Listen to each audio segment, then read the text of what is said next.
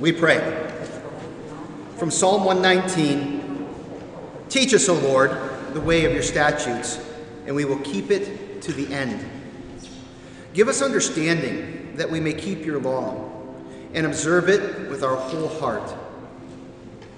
Lead me, lead us in the paths of your commandments, for we delight in it. Incline our hearts to your testimonies and not to selfish gain.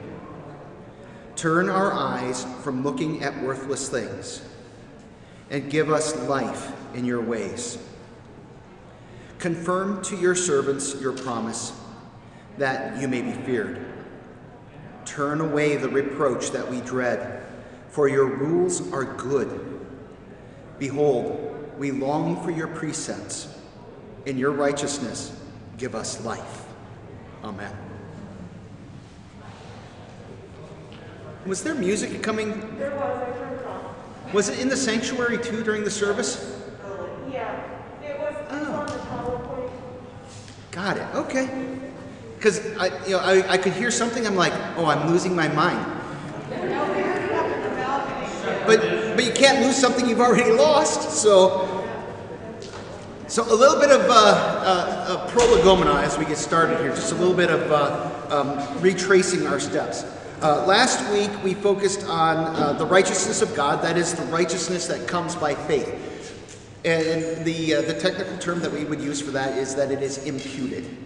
It is something that is spoken to us. This is the image of the umpire calling safe, whether or not you know the eyes tell us that you were safe or out.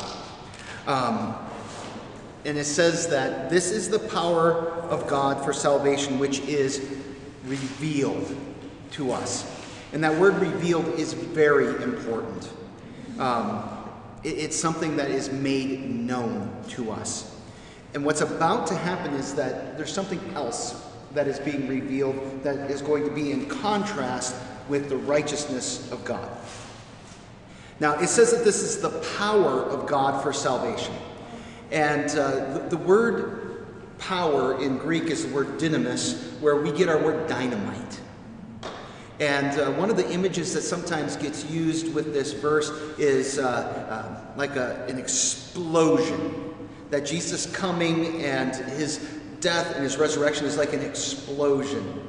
And then what, what do you do with that? And the danger is that we treat that event kind of like a post mortem. You look back and you say, "Oh, here's what happened, and here's what happened, and oh, look at this," you know, and you kind of leave it all in the past. But when we say that the, uh, the power of God is for salvation, the word dunamis is not just dynamite, it's also dynamic. Meaning that it continues to have power and to work, and it is an action that is still happening. And I think that as we read the scriptures, this is one of the things that's very important for us to keep in mind that we're not just talking about something that happened long ago. Paul is talking about life today. The things that he's talking about continue to be at work in the world. Jesus, uh, Jesus died, he rose, he ascended into heaven. And part of the reason that he ascended into heaven is that he could be present for us in all places and in all times at once. He gives us his spirit to bind us together. His spirit, we experience that as a local experience, you know, so in our personal lives, but it's also, he works through the whole world. You know, so I'm, I'm kind of imagining from Genesis chapter 1, the Spirit hovered over the waters of the deep. Well, the Spirit is still kind of hovering over this world and at work in this world to call, gather, and enlighten people, to draw people to faith in Jesus. So I don't want this to be something where we just kind of look at something that happened in the past. This is something that's at work in us now. And as Paul begins to compare God's righteousness, um, as Paul begins the letter, he's going to, to compare Paul's right, God's righteousness with another revelation. And this time, he's going to talk about God's wrath. Question. Yes? We're using the term righteousness so much. Could you, what is a sort of a better word or sort of synonym that I can kind of, um, some has to stick in my mind. That doesn't for some reason. Um, What's your take? The word righteousness is related to the word justice, which is related to the word justification. Uh, and so I like sometimes to use that image of justification, uh, particularly in this context. Justice, um, all right. So righteousness is everything that God says is right. Okay? And so we could say, though, that's justice. It's all the things that are done right in the world. But when we start talking about it being imputed to us, we usually talk about justification. And the image that I like to use when I talk about justification is Microsoft Word.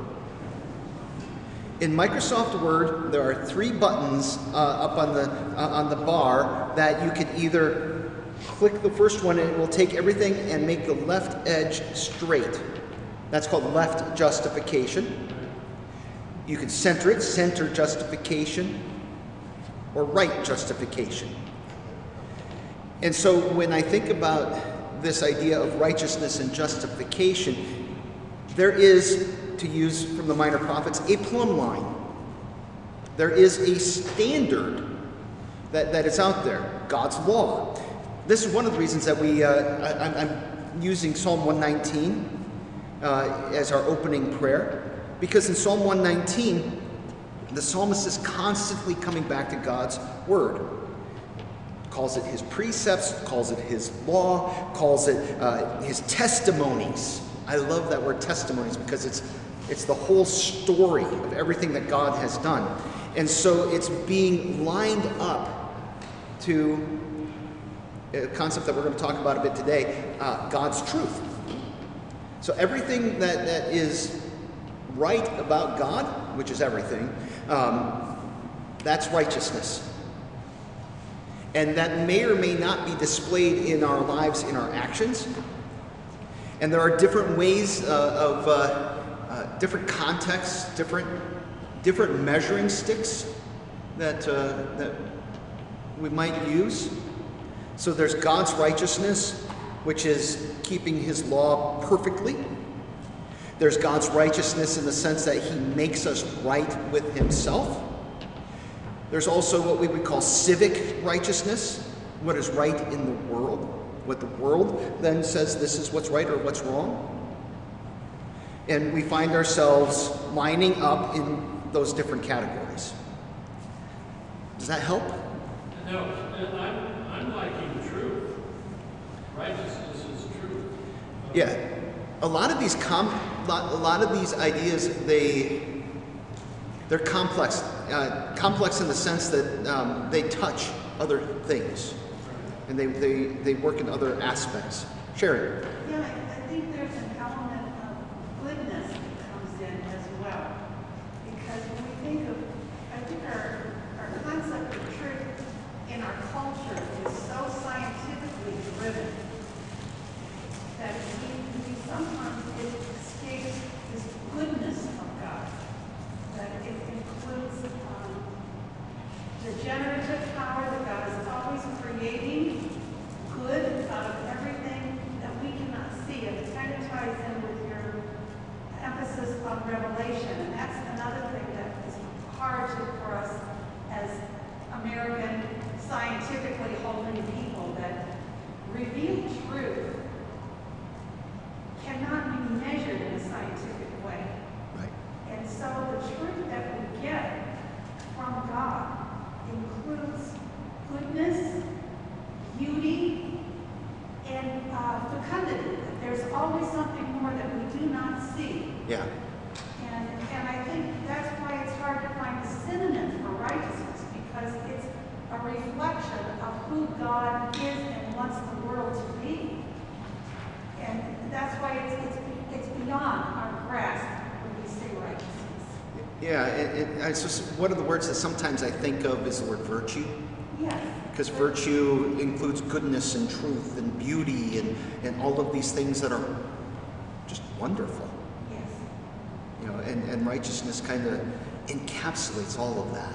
Like when you, you said about you know, the fear of the Lord, the righteousness also has an awesome, truly an awesome quality. That we, that encompasses us, but we cannot grasp it. Right. This is, we're dealing with things that are bigger than ourselves here.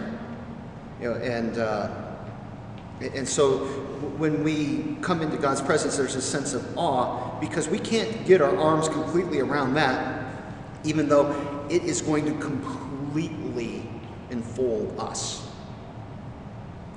So, shall we dive into the text? Romans 1. My goal for today, whether or not we achieve it, is to finish Romans 1. I, am not, just to be clear, I'm not upset at all where we are in the book. You know, I, I was really glad we did two verses last week. Those are two very important verses. I, I think we can cover a little bit more today. We'll see. Uh, for the wrath of God is revealed from heaven against all ungodliness and unrighteousness of men, who by their unrighteousness suppress the truth. For what can be known about God is plain to them because God has shown it to them. For his invisible attributes, namely his eternal power and divine nature, have been clearly perceived ever since the creation of the world in the things that have been made. So they are without excuse. For although they knew God, they did not honor him as God or give thanks to him but they became futile in their thinking, and their foolish hearts were darkened. Claiming to be wise, they became fools and exchanged the glory of the immortal God with images resembling mortal man and birds and animals and creeping things.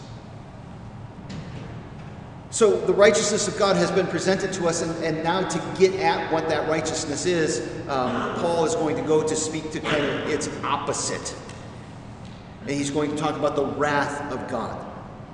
Um, the wrath of God, it, one of the uh, um, glossaries I was looking at when I was translating, uh, lexicons, excuse me, when I was translating, um, defined this word wrath as a vigorous upsurge of one's nature against someone or something. I just, I kind of find that, you know, this vigorous upsurge. You know, um, that, uh, that there is something that causes us to uh, just viscerally respond in a negative way to something. And that's the wrath of God. Um, and when God has that, um, there is uh, there, there, there's going to be some consequences.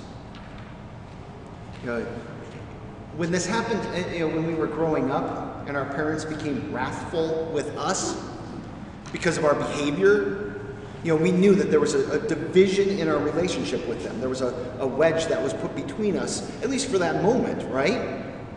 Well, it's the same kind of idea. I think this is one of the really important uh, reasons that Jesus teaches us to call God Father.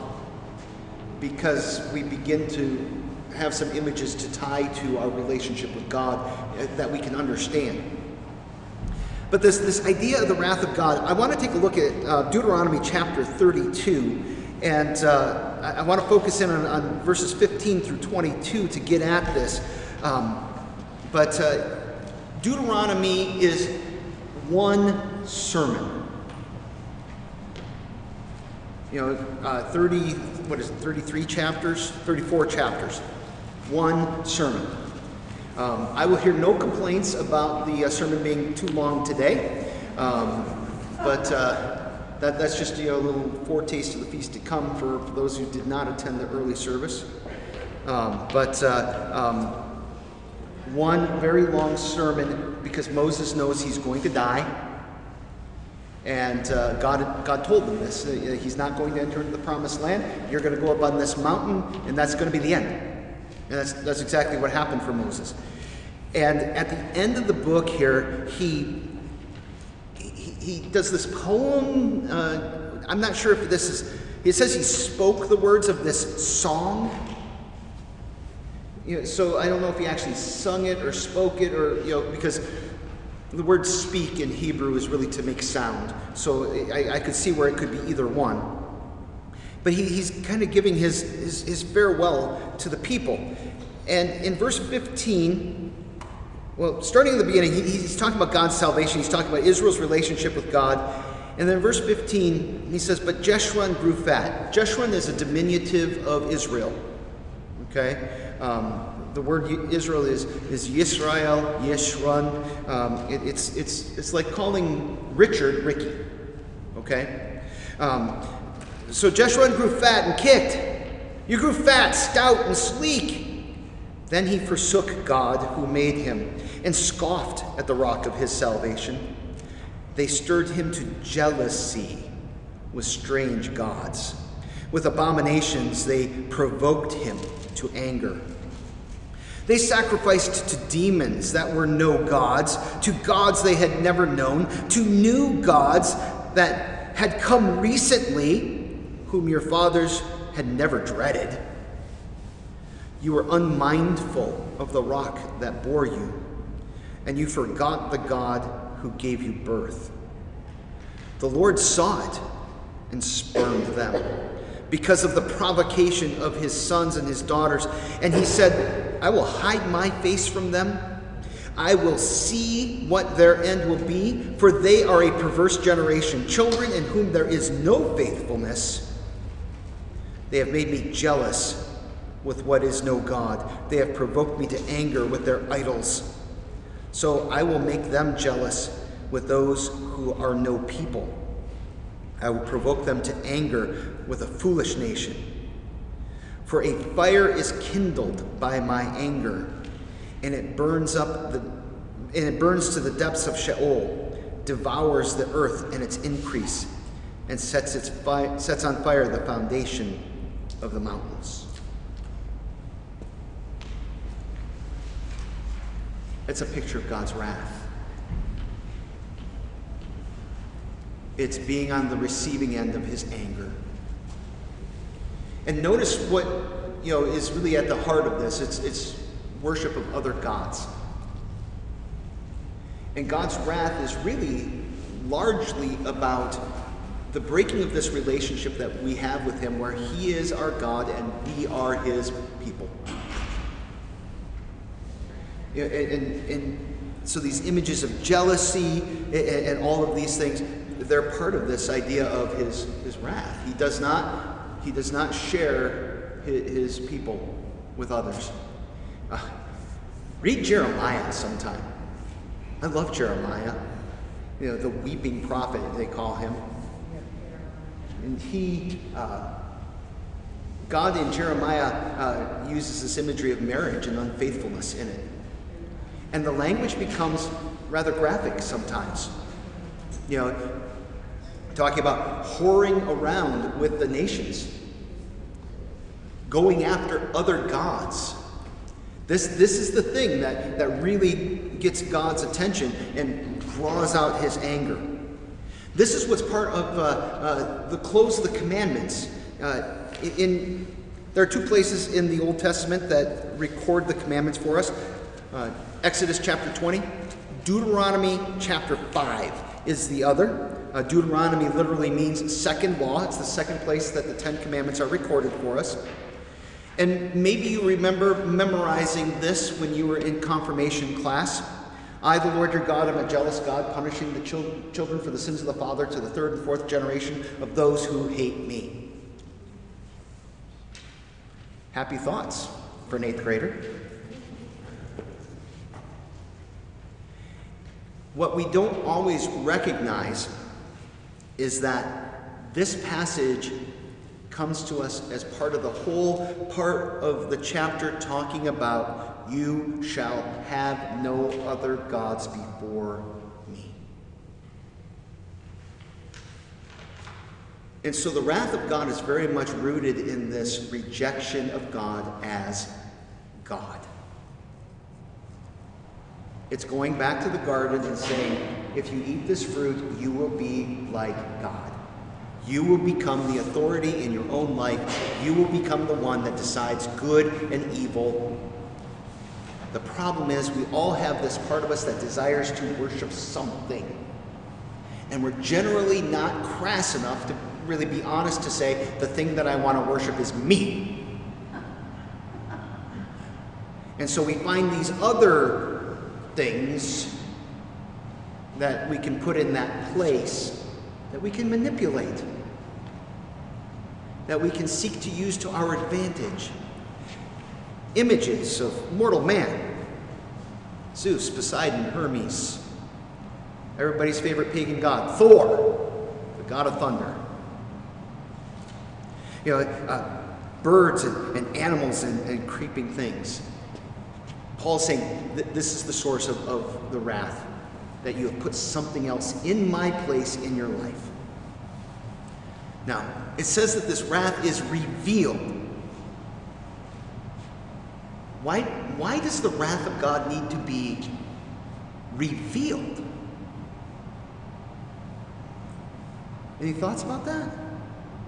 Sharon? Well, because the forces around us in our culture are very, very strong and they mold our, um, our ideas.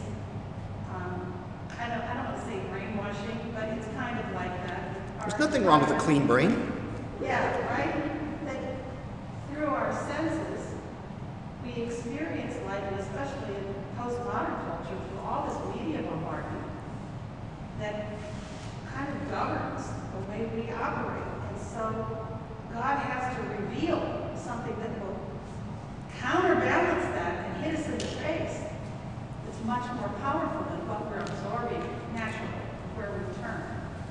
Yeah, and so what Sharon is describing here, that you know there there is this culture that pushes in on us, and I would remind us that you know as we studied this in the, in the Catechism, you know there are three enemies that we face: the devil, the world, and our sinful nature. You know, the world is not neutral. The world is actually a, a hostile place. I'm not talking about creation when I say the world although creation itself can be rather hostile, you know, uh, hurricanes and you know wild animals and these kinds of things. But when I say the world, I'm talking about um, talking about the, in a sense the kingdom. We've been talking about the kingdom of God in our worship services.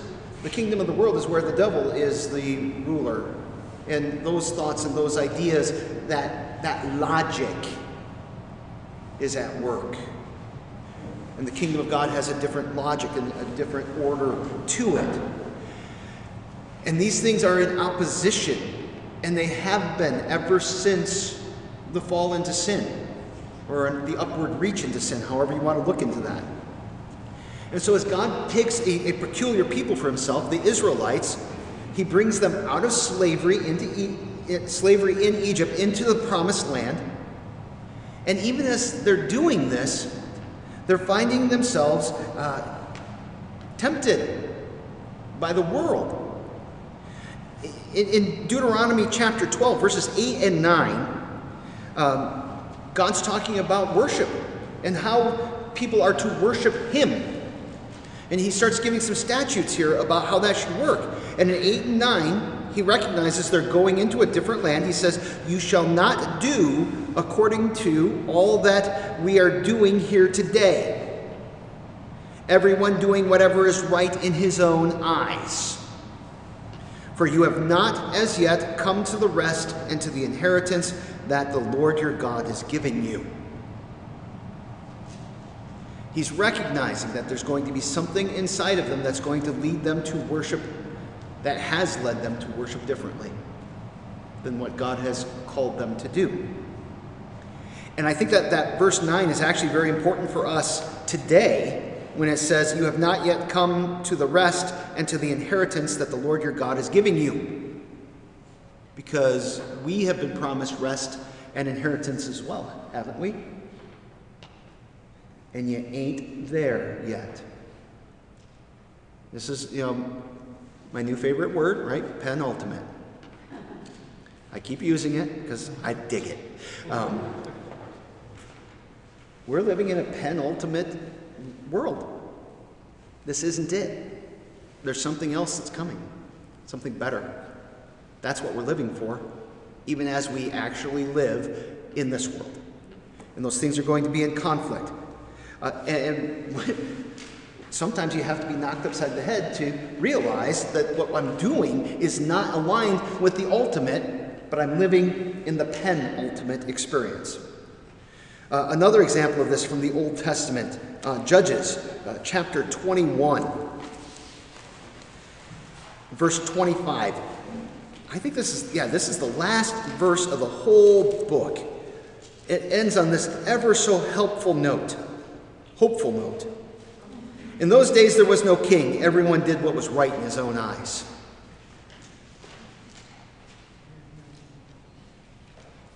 Take that to Psalm 119. Teach me, O Lord, the way of your statutes. Give me understanding that I may keep your law and observe it with my whole heart. Lead me in the paths of your commandments. It's a recognition that God is always at work in us to help us to see these things and, and to help us to live in them. Actually, help isn't even the right word. You know, it, it's empower or make us alive to these things. In, in uh, Proverbs chapter 12, verse 15. The way of a fool is right in his own eyes, but a wise man listens to advice. And we all have this in us that, that we want to determine what is right in our own eyes. Uh, chapter 21, uh, verse 2. Every way of a man is right in his own eyes, but the Lord weighs the heart.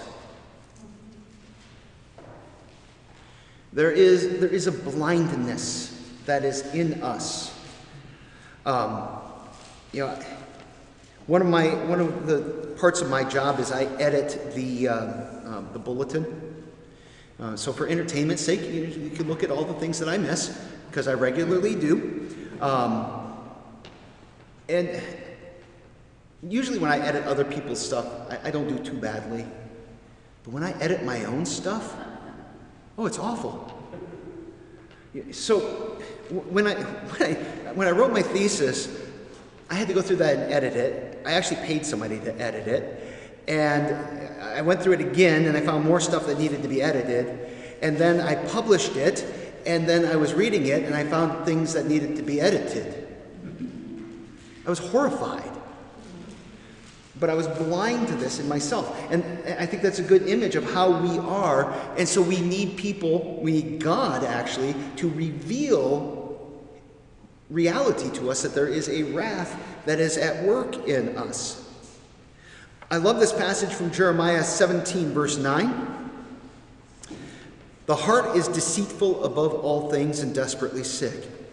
Who can understand it? This, this is an image of who we are as sinful people. So the world says, follow your heart, right? And God, through Jeremiah, says, Your heart is desperately sick. Don't follow it. And then one more passage on, on this front. Uh, in uh, 1 Corinthians chapter 2, verse 14. Just for the record, in a different class, I would ask other people to read these things, but for the sake of the recording, that's one of the reasons I'm reading all of these. Um, so I'm sorry if that's you know boring or whatever. Um, 1 Corinthians chapter 2 verse 14 The natural person does not accept the things of the spirit of God for they are folly to him and he is not able to understand them because they are spiritually discerned. That is a picture of who we are without the Spirit of God working in us. We do not accept that God's wrath is upon us. We don't accept uh, the revelation of, of God's grace and forgiveness and salvation that counteracts that wrath, that is in, stands in stark contrast to it, this righteousness of God. This is all gifts from the Spirit that we can receive these things. It says, We are not able to understand them because they are spiritually discerned. And in this world, when we say that something is spiritually understood, that's almost tantamount to saying it isn't real.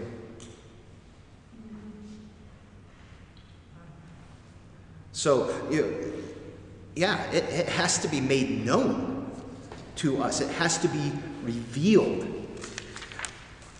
So, it's revealed against ungodliness.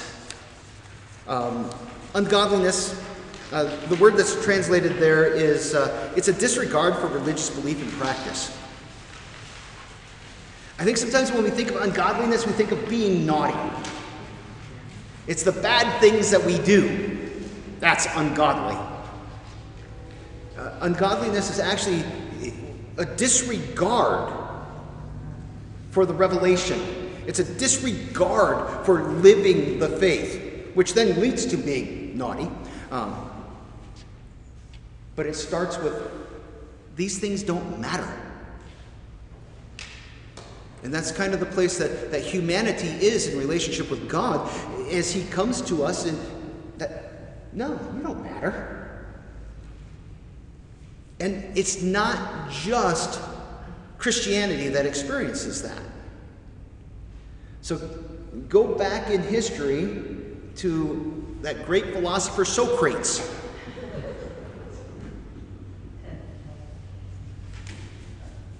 The sentence that was pronounced on him was that he was an atheist. And this is why he drank the hemlock. And when it says that he was an atheist, it doesn't mean that he didn't think that the gods weren't real. It means that he thought they were ridiculous. And in a Greek context, he had a really good point. You know, if you read these things, I mean, I talk about capricious and lustful and just all around awful. And he called it out. Well, as we deal with the truth of, of God's Word, God's Word is calling out the world and saying, no. Do you remember being told no when you were a kid? You were like, oh, thanks, mom and dad, you're so wise. I will be glad to conform myself to your will. We, it, we have this in us, and it continues to work in us, and we have to be made aware of it.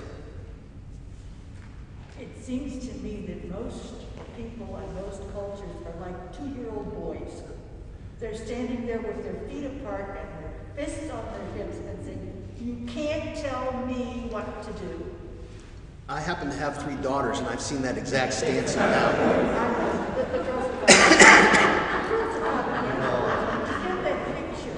Yes. You can't tell me what to do. I'll do what I want to do. Mm-hmm. And it doesn't matter how old we get or how long the culture's been there, that's the attitude. And that's a real hard attitude to come against and do something with.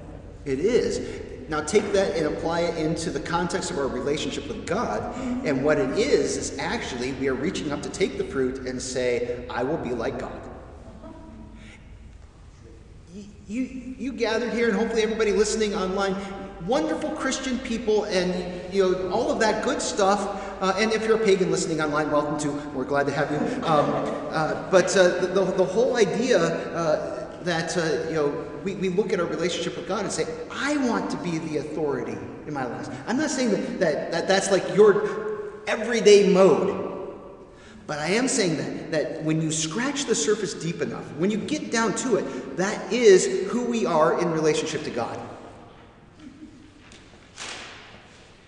And that um, the heart and the core of our relationship with God really comes back to this first commandment issue Who is God? And this is one of the reasons that I, I, like to say sometimes that when you look at God's commands, there really is only one. And then nine kind of corollaries that are on it. You shall have no other gods. Well, what does that look like? Well, you don't misuse his name. You worship him. You gather for worship. You honor your father and your mother. You don't kill, you don't commit adultery, you don't steal, you, you, don't uh, bear false witness, you, you don't covet your, your pe- the, the things in people's lives, you don't covet the people in things in people's lives. Well, why not? Because I only have one God. And it all, it all comes back to that. And this wrath of God issue comes back to that over and over again. He, he goes on to talk about the unrighteousness of, of, of men. You know, it's the unrighteousness of humanity. Sorry, ladies. Um, and it says that this unrighteousness suppresses the truth.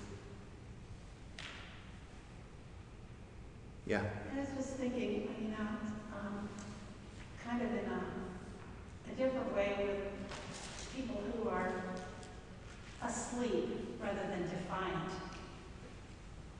You know, because there are many people who just kind of float and go with the tide. They're not, they don't feel that they're resisting anything. Right. And um, I think that's a, it's a, it's a difficulty in awakening that because, you know, the person is really uh, defiant, they you feel the resistance. But there are degrees of unawareness or um, unintentional asleepness, Yeah. will, Yeah. and, and not even being aware that this is going on. Feeling like you're doing the right thing, you know, mm-hmm. because of, of the, of the cultural virtue kind of thing. So, you know, I just, I feel like sometimes that awareness, that fog, is, is so, so hard to break through the fog. Yeah, because you have other voices that are speaking, saying, no, this is right. Yeah, That what you're doing is right. and I, I think particularly, you know, of, of kids that are in our, in our culture and are, and that are quote, good kids, good kids. Yep. and how, how difficult it is for uh, that discernment process at a vulnerable age. It is. It is very difficult. It- and uh, honestly, this is one of the reasons I think it's so important for us to pray with and for our kids. And, uh, you know, I'm generally pretty good about praying for my kids as part of my devotions, but I'm not always very good about praying with my kids. And uh, this is one of the things that for me has been a real blessing with our, our Lenten practice, you know, with the, the hymnals. You know, we trot them out and they sit down and they go through it, and uh, it- that for me has been a huge blessing in, in this process, you know, and, and in this devotional habit. It's, you know, I think been really cool. Um, but yeah, we need to pray for our kids because there are voices in their lives. We need to pray for ourselves, right? And we do. I mean, we pray, deliver us from evil, right? You know, when, when it says that, we explain that as uh, that God would protect us from all dangers of body and soul. And, and, I always love to tag on at the end that it, it mentions it, it, God would give us a blessed end. Because this life is not the goal. The goal is that we would be reconciled to our Father uh, through Jesus. So when it says it suppresses the truth, uh, there, there are some uh, important spiritual aspects to this. Because we worship a God who says of himself, I am the way, the truth, and the life. All things true find their truth in Jesus. Did, did any of you read the, the Chronicles of Narnia? So there, there is this scene in, um, in the last battle. The last battle is the one they go into the stable and they find that it's bigger on the inside than it is on the outside. You know, I don't know if that's where you know the creators of Doctor Who got the idea or not, but uh, you know they come in and, and and they're actually coming into Aslan's country. They're they're coming into heaven. And, the, and the, the, it's always further up and further in, further up and further in. And there is this guy who, on the outside of the stable, was one of their enemies from this foreign country. And he's in there, and his name is Emeth. Emeth in Hebrew means truth. And one of the things it talks about is that all things true belong to God. And there's a little bit of maybe issue with some of the theology in terms of Emeth being there in heaven uh, as this outsider uh, who may or may not have had faith in God. Uh, but, uh, um, but this idea that everything true belongs to God. That God created this world in a, in a way that, that is true and comes back to Him. There are 21 references to truth in the Gospel of John, more than any uh, uh, other book in the New Testament. And it all connects to Jesus. And this is part of our struggle today as we go through the world. It, it takes us right to Jesus' trial before Pilate, as it's recorded in the Gospel of John, when Pilate probably said words that sounded something like, Quid est veritas? What is truth?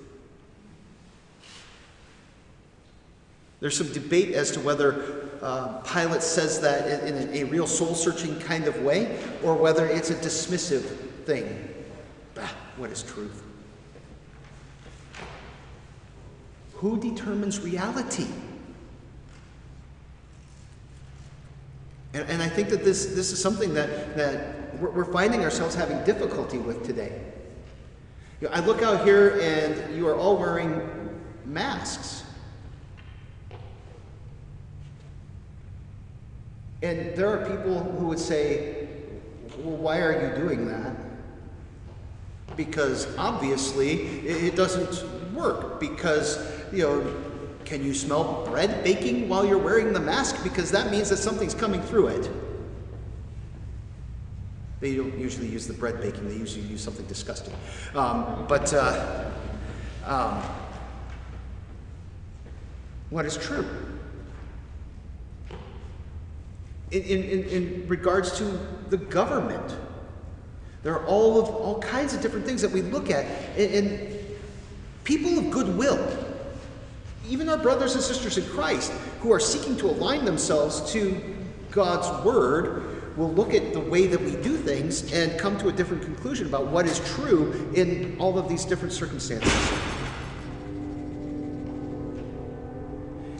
And I think that this is something that. Uh, I think this is something we're becoming more divided on in our culture. The question of who decides reality. And we're going to get into this, uh, hopefully not too much, but uh, the whole idea of gender. What is true? When it says that God created us male and female. Well, what's true about the different ways that gets expressed in this world? And then what does that mean? And I, I, think there are a lot of different voices telling us different things. And people will accept different authorities on these things. Because there isn't just one voice speaking in this world, and that has to be revealed. That has to be made known. The wrath of God is being made known, revealed in this generation. So, as Paul examines human unrighteousness, where does he begin? He begins with our relationship with God as our Creator. He says there is a natural knowledge of God. Psalm 19, the, the whole first third of the psalm is you know, the stars declare the, the handiworks of the Lord. And, and just this whole idea is that everywhere you look in creation, it cries out, God. And I want to be careful with that because I think that when you look at creation, you can come to some very different conclusions about what this God is like. But what God says is that you really should not be able to look at creation and think there is no God. That all of this is just a happy accident. And the fact that we can do that speaks to the hardening and the darkening of our hearts. He says that there is a natural knowledge from dealing with creation that there is a creator. Now, notice that I said that, that we can come to that there is a creator.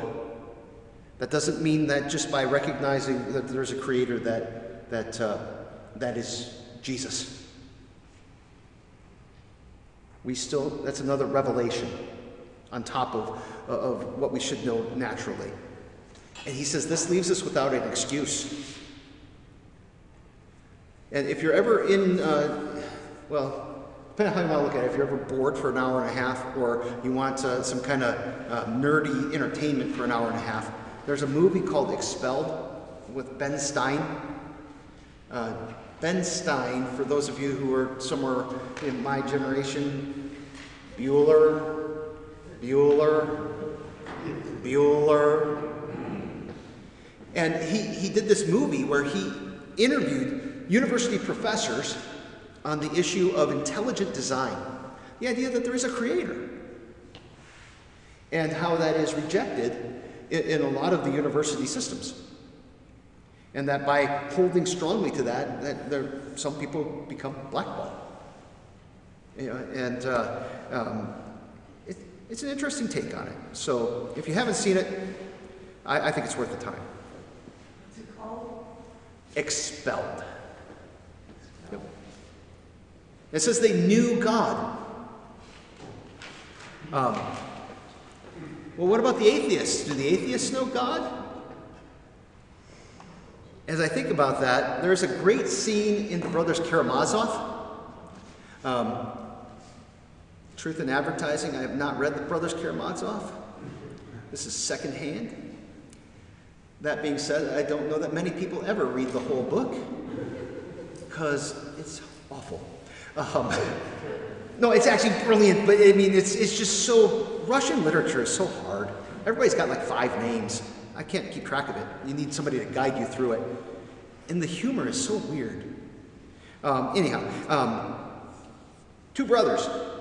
One's a Christian, the other's an atheist. The Christian asks the atheist brother, what, Don't you ever think about God? And the atheist brother responds, I am an atheist. I only think about God.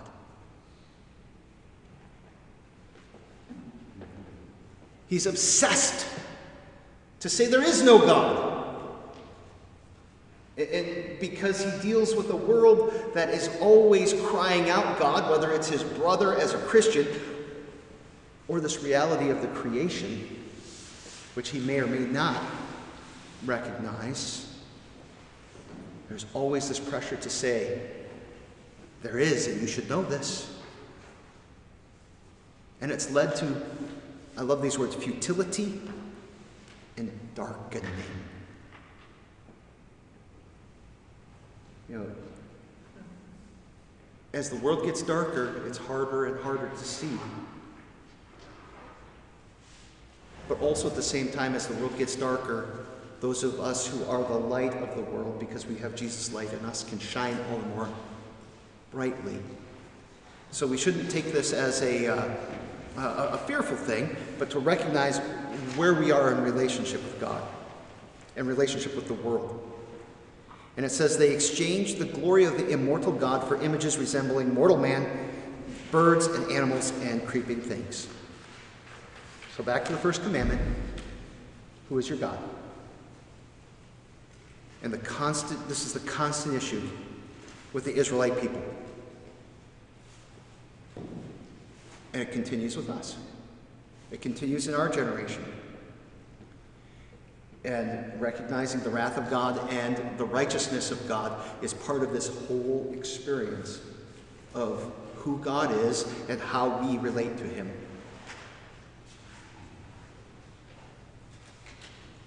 Questions? Comments? Okay. 24 and 25. Therefore, God gave them up to the lusts of their hearts, to impurity, to the dishonoring of their bodies among themselves, because they exchanged the truth of God for a lie and worshiped and served the creature rather than the Creator, who is blessed forever. Amen. So let me expand on the translation a little bit. When it says the, the lust, it's the eager desires and the passions of their hearts. I thought it was interesting. The word that's translated impurity is translated could also be translated as uncleanness. That has some really important biblical concepts behind it to be unclean. Um, because you could be doing a lot of things right in your life but still be unclean, meaning you don't you, you can't come into God's presence. And this idea of dishonoring of their bodies among themselves, it literally means to treat your body shamefully. It says they exchanged the truth for a lie. They worshiped, they showed reverence for the creature instead of the creator. Matthew 10, verse 28.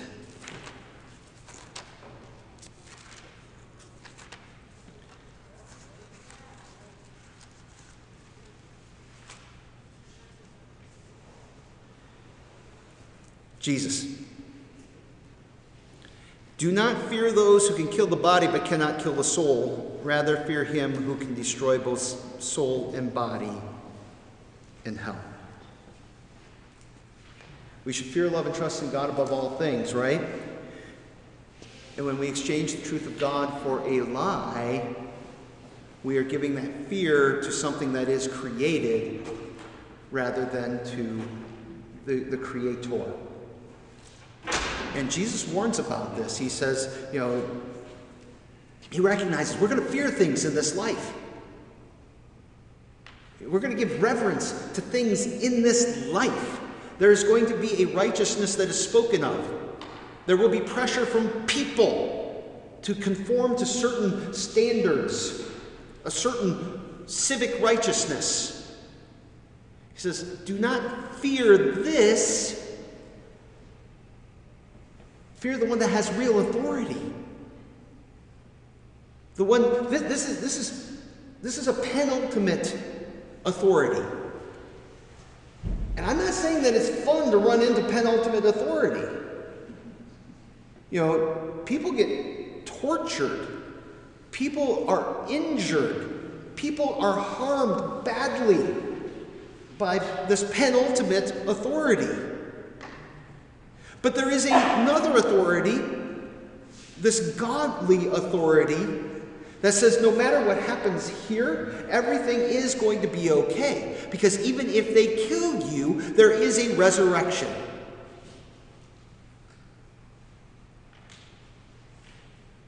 And he says, which one, where should you put your, your, your reverence? Where should you put your, your fear?